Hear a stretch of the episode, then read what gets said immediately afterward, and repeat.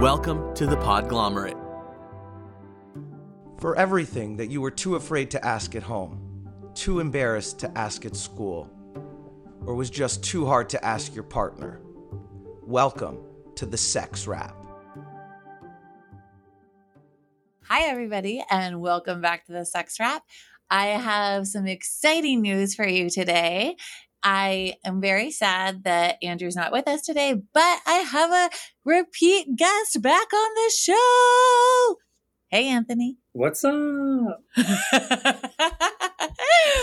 Dr. Anthony Santella is here with us today, one of my best friends and an amazing co researcher and professor at Hofstra University.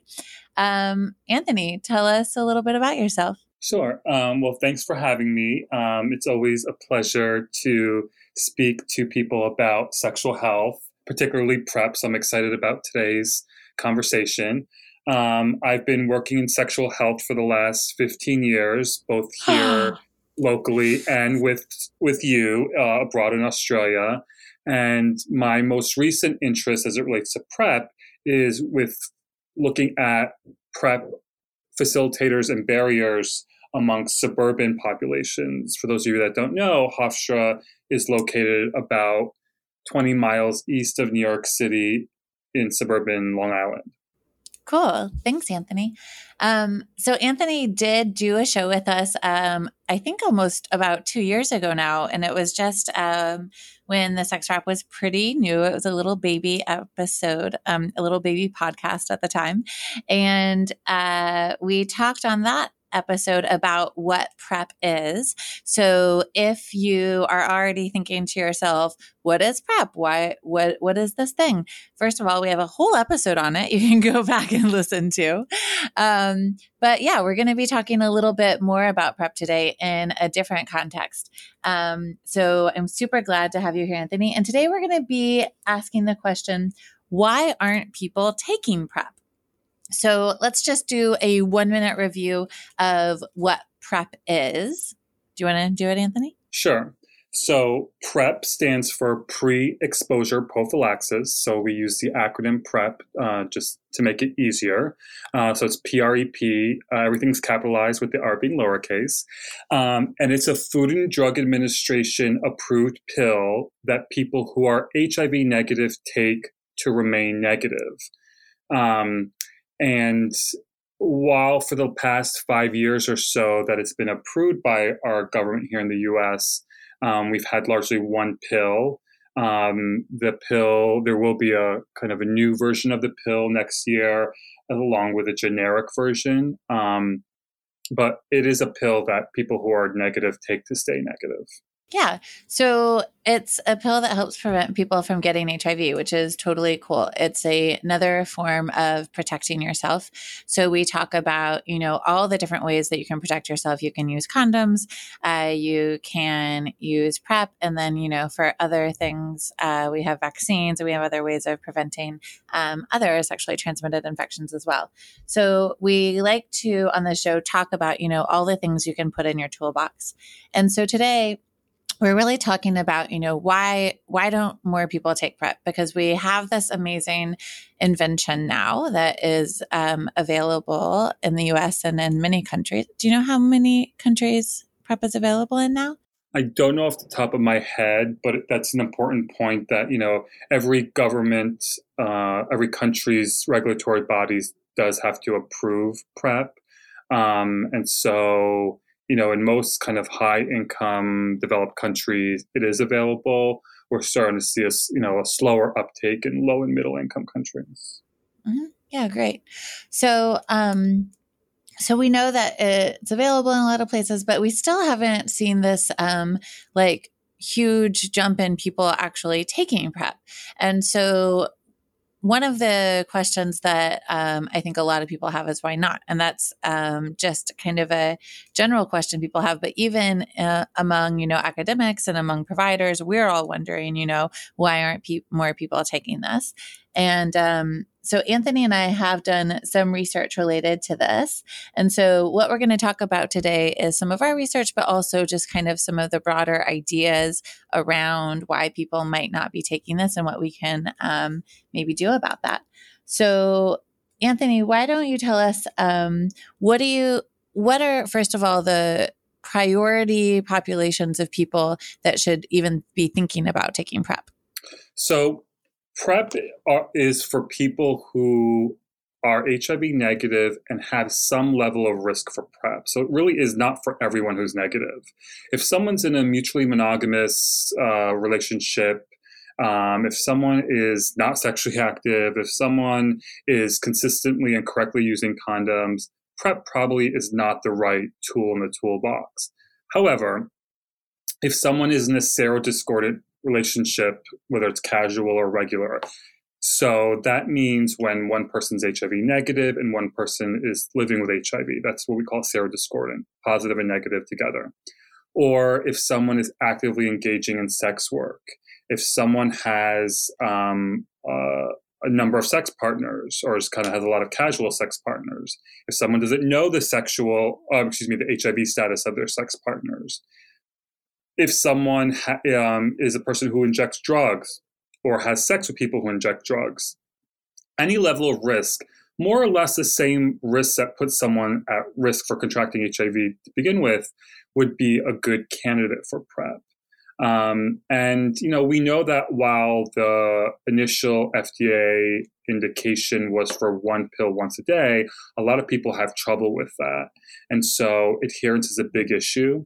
And in fact, some organizations, including the New York City Department of Health, um, are now advocating for what we call a 211 strategy.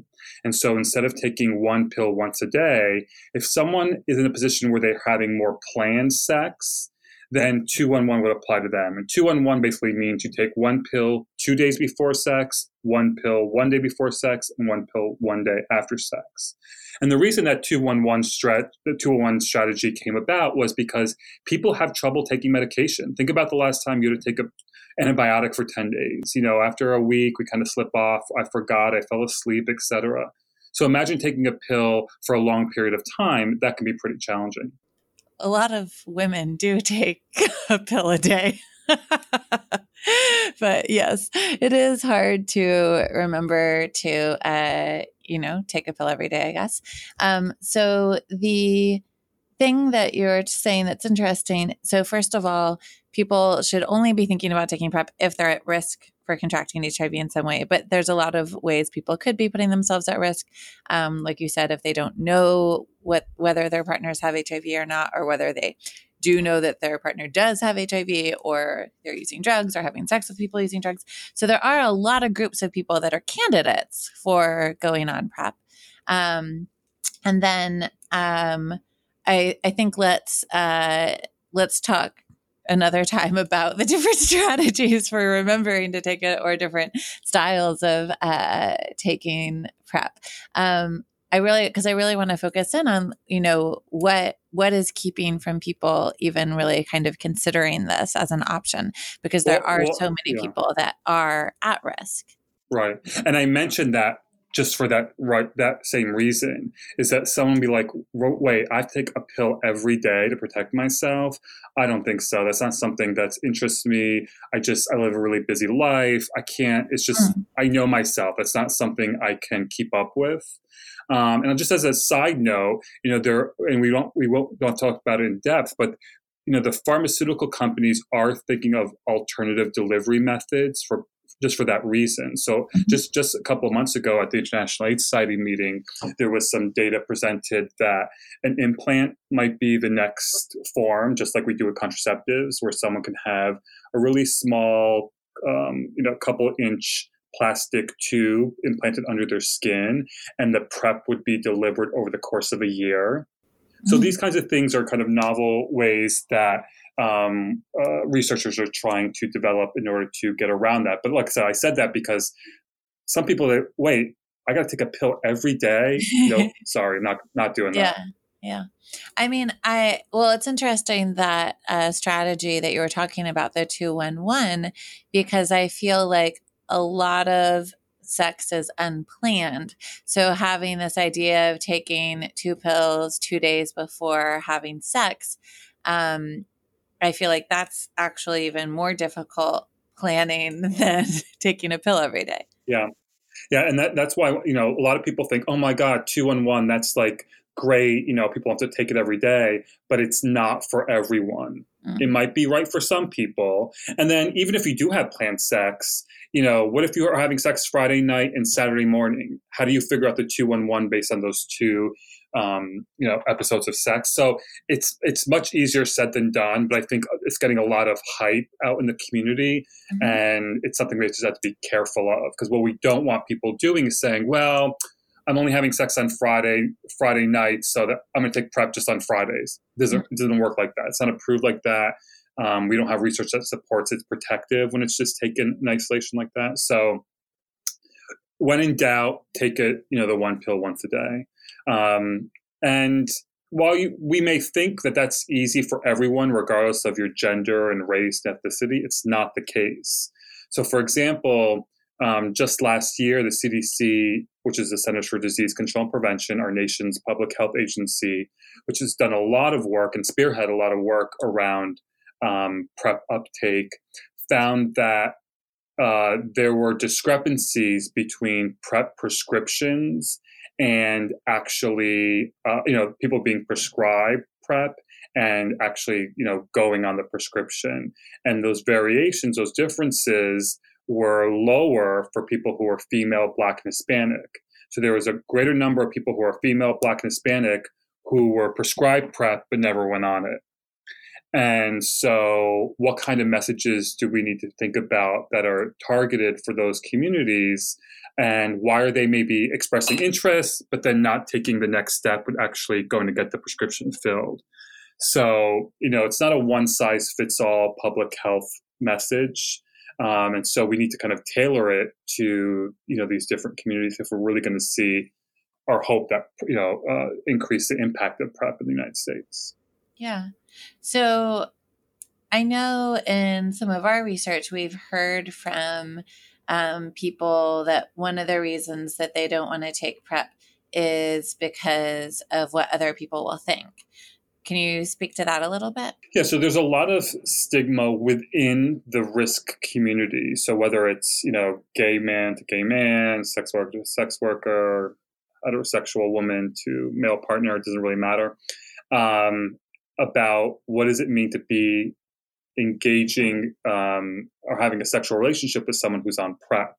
So, for example, you know, a lot of the gay oriented apps will now, as part of your demographics, not only ask about HIV status, but also ask about your PrEP status.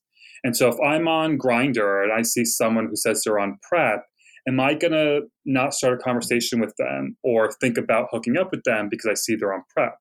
Mm. Now, the person who's on PrEP may say, you know what, I'm taking responsibility for my sexual health and I'm proud of that and I want to promote that. Versus other people think, you know what, that person's on PrEP. They're probably having a lot of sex with a lot of different people. They're at higher risk for an STD. Why would I want to do that?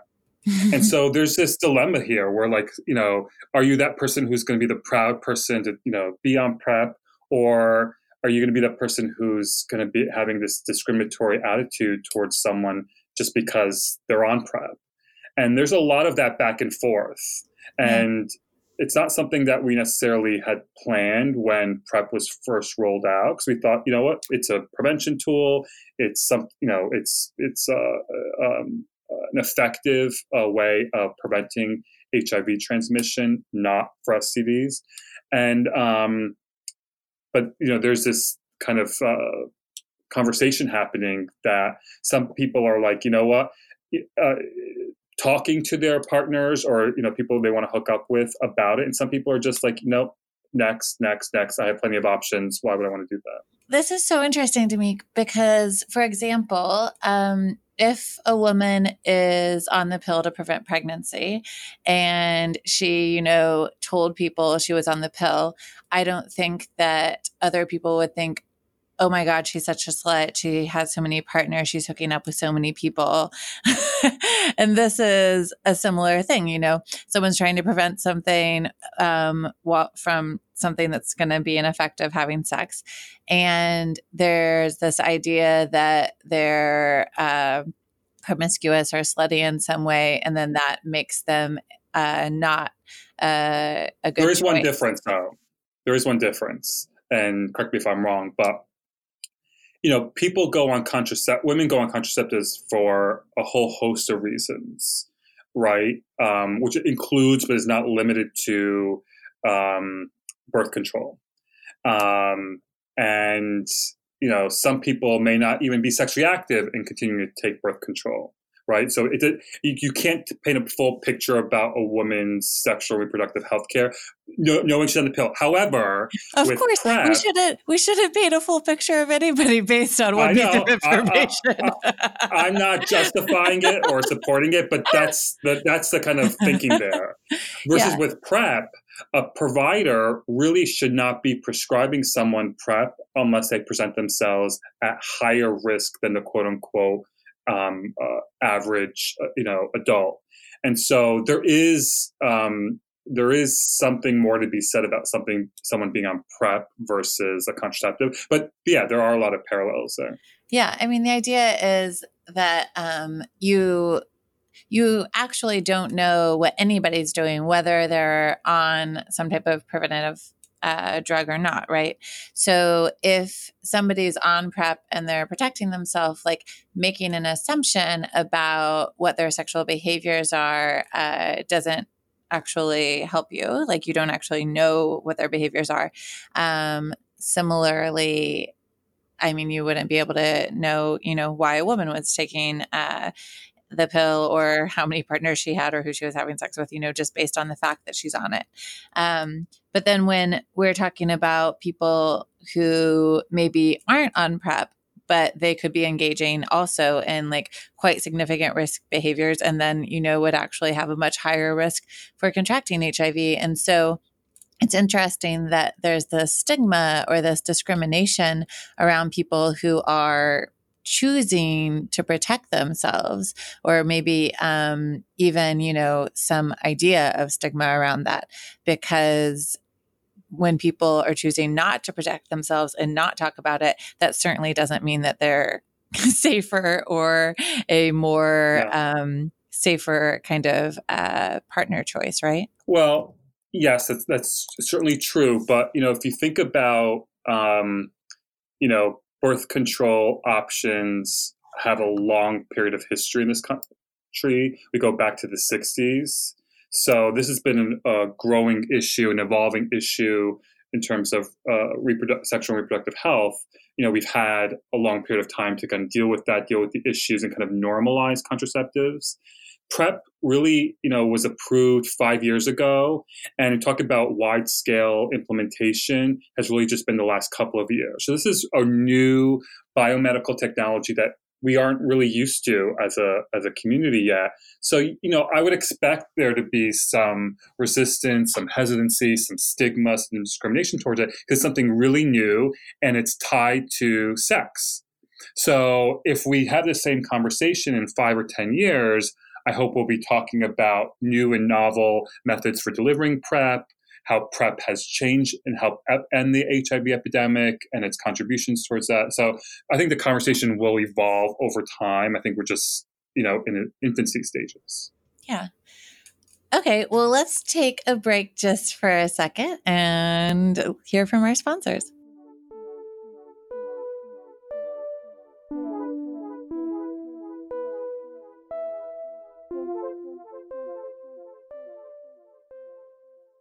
Welcome back, everybody.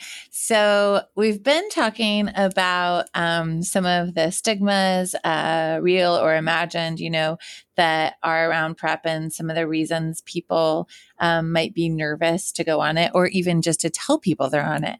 Um, what about uh, from the provider side? So you started to talk about providers, people that are writing prescriptions for PrEP for people. Um, what a, what's going on there? So the first thing is, you know, any provider who has prescription um, authority can prescribe PrEP. Nurse practitioner, PA, physician, you do, you do not have to be an HIV specialist or infectious boarded in infectious diseases. Um, any provider can prescribe it. That's a misconception about PrEP that you have to go see an HIV specialist. The second thing regarding providers is not every provider feels comfortable having conversations about sexual health. I know that seems kind of like a duh, um, but especially in the primary care setting, you know, think about all you listeners. The last time you went and had a comprehensive uh, physical exam, hopefully you're doing that on a yearly basis. you know, how did your did your provider bring up anything related to sexual health? Did they ask you if you're sexually active, who you're sexually active with, what forms of protection you're using? You know, what are you how often you're getting tested for HIV and STDs, how, what you know, where are you're getting tested. You know, are you having just are you just peeing in a cup? Are you having site specific testing in your throat and your rectum? You know, all these kinds of things are not nor- regular conversations in the primary care setting. So knowing that, why would we expect primary care providers to be, you know, in, doing a lot of prep initiation? Mm. And they're not.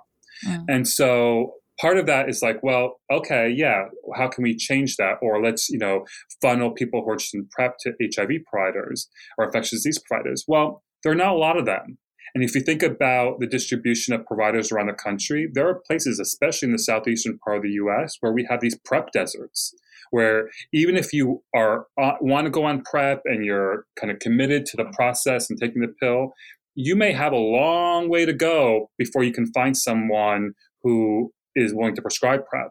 Mm. And even where there are a lot of providers, I'll just take my own example here on Long Island, where we have, you know, we're a densely populated area with a lot of providers. You really don't have to go more than a couple miles to get to any one, you know, primary care provider. I have people telling me all the time, you know, oh, I asked my provider about PrEP and they said there's no such thing as an HIV prevention pill. What? So you would think, you know, five years after a rollout, that this is a kind of a widely um, known about kind of uh, sexual health uh, preventative tool, and that's not the case. You know, most providers, particularly primary care providers, they get to pick and choose what areas of continuing education they have. Mm-hmm. So if you went to medical, if you graduated medical school 5, 10, 15, 20, 25 years ago, and, and sexual health is not an area of particular interest for you, you may have no idea that PrEP even exists.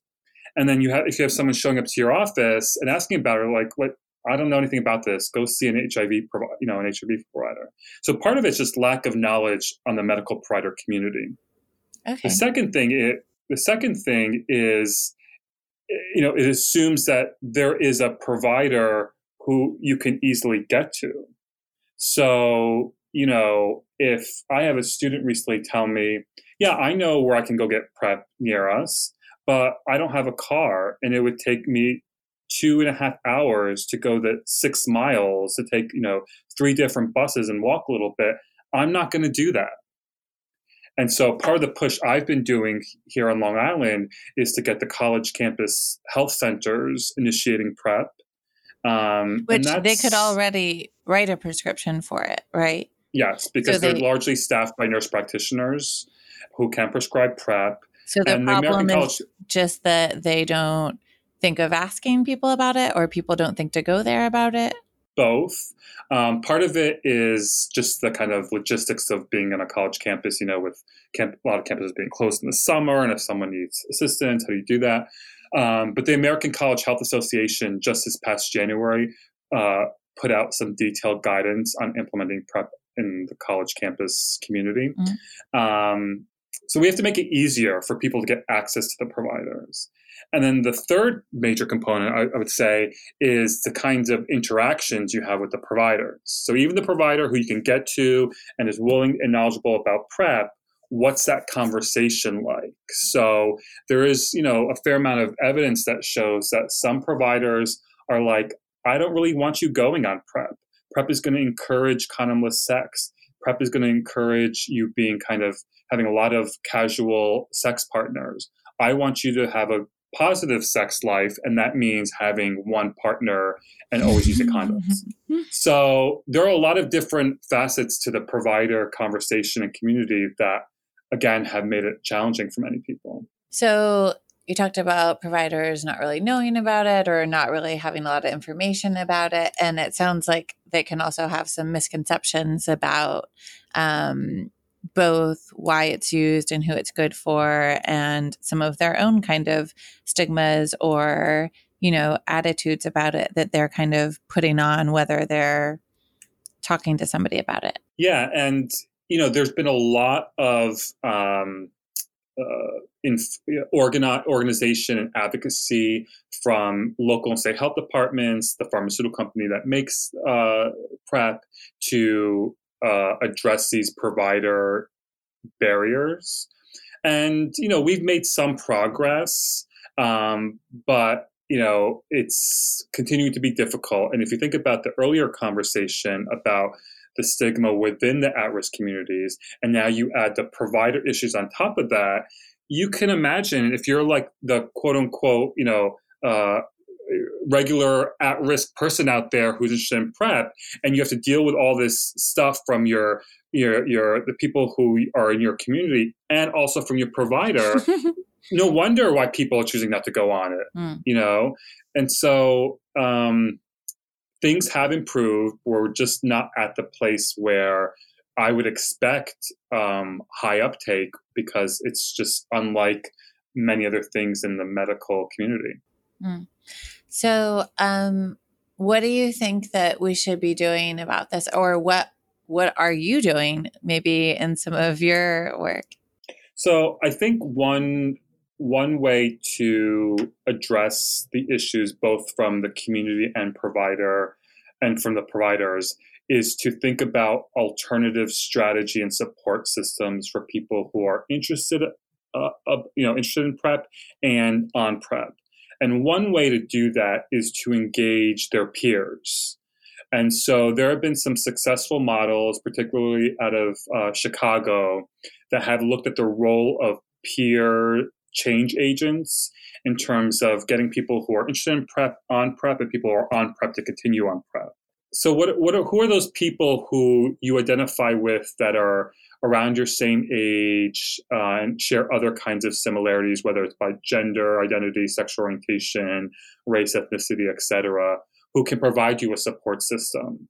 Not necessarily, uh, not a provider, not a researcher, not a clinician, etc., but someone who maybe has a lived experience of being on PrEP, maybe just happens to know a lot about PrEP, you know, having gone through some trainings, etc., and maybe having a support system of someone who identifies similar as you may kind of give you that extra boost that you need to kind of fight off those kind of negative attitudes from the community members and those negative attitudes to providers. Mm-hmm. So that's something we're hoping to try in the new year. Uh, you know, fingers crossed, we're waiting on some uh, uh, grant funding to come through. But I think it's something that could provide some hope. And then the second part of that um, is related to using online platforms and social media to disseminate more information about PrEP.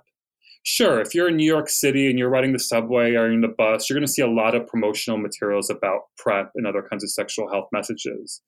But if you're in the rest of New York State or in other parts of the country, you're not getting that message repeatedly.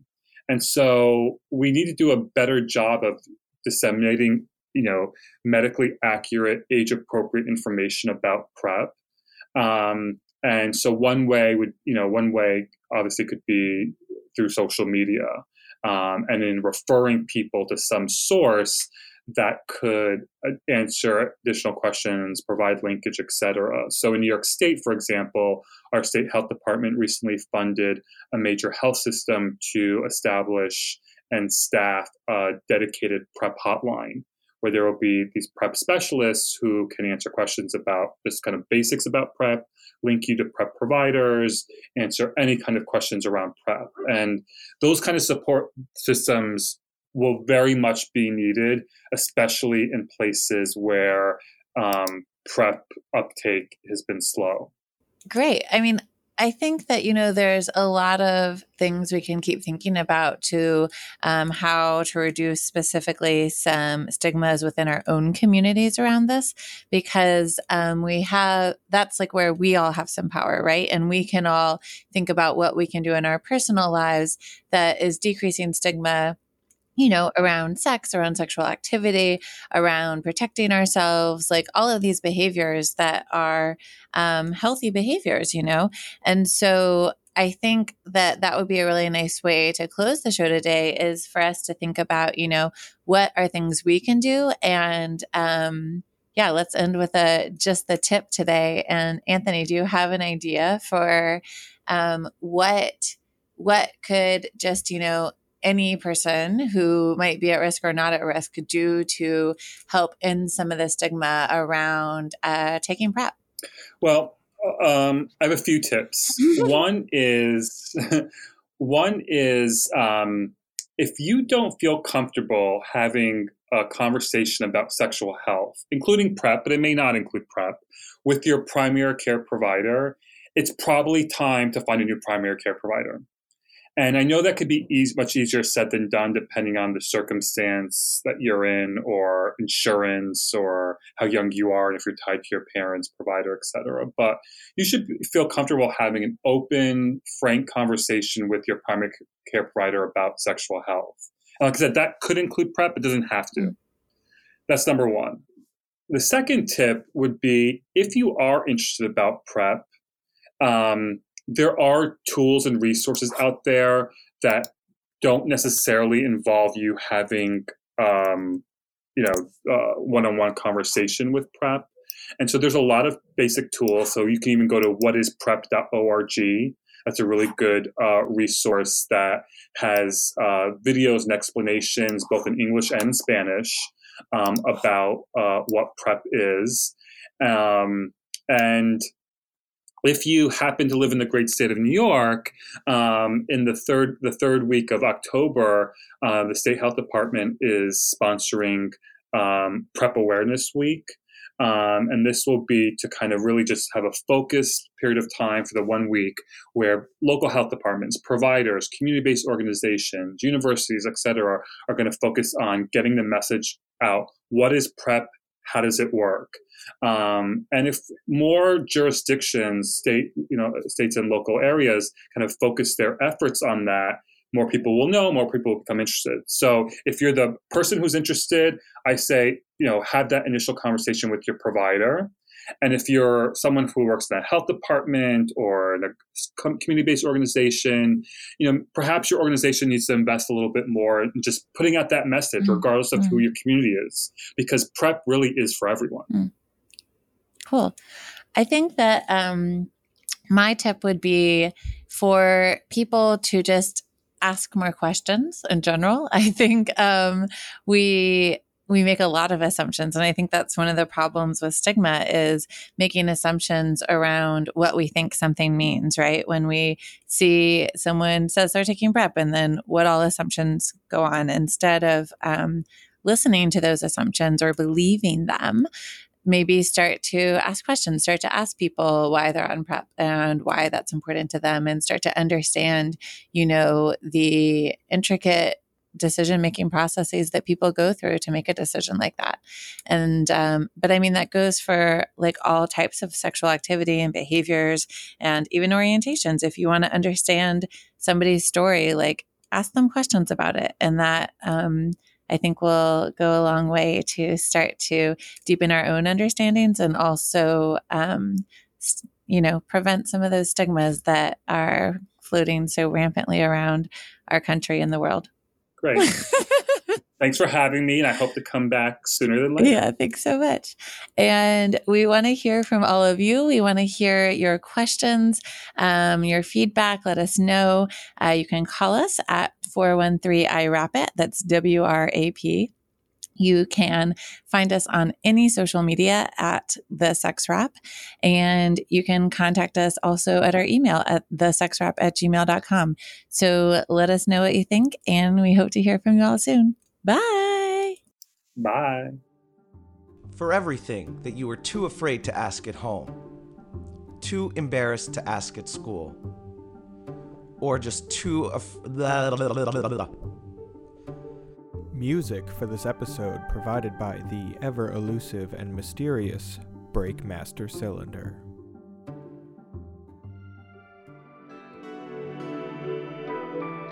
The Podglomerate. a sonic universe.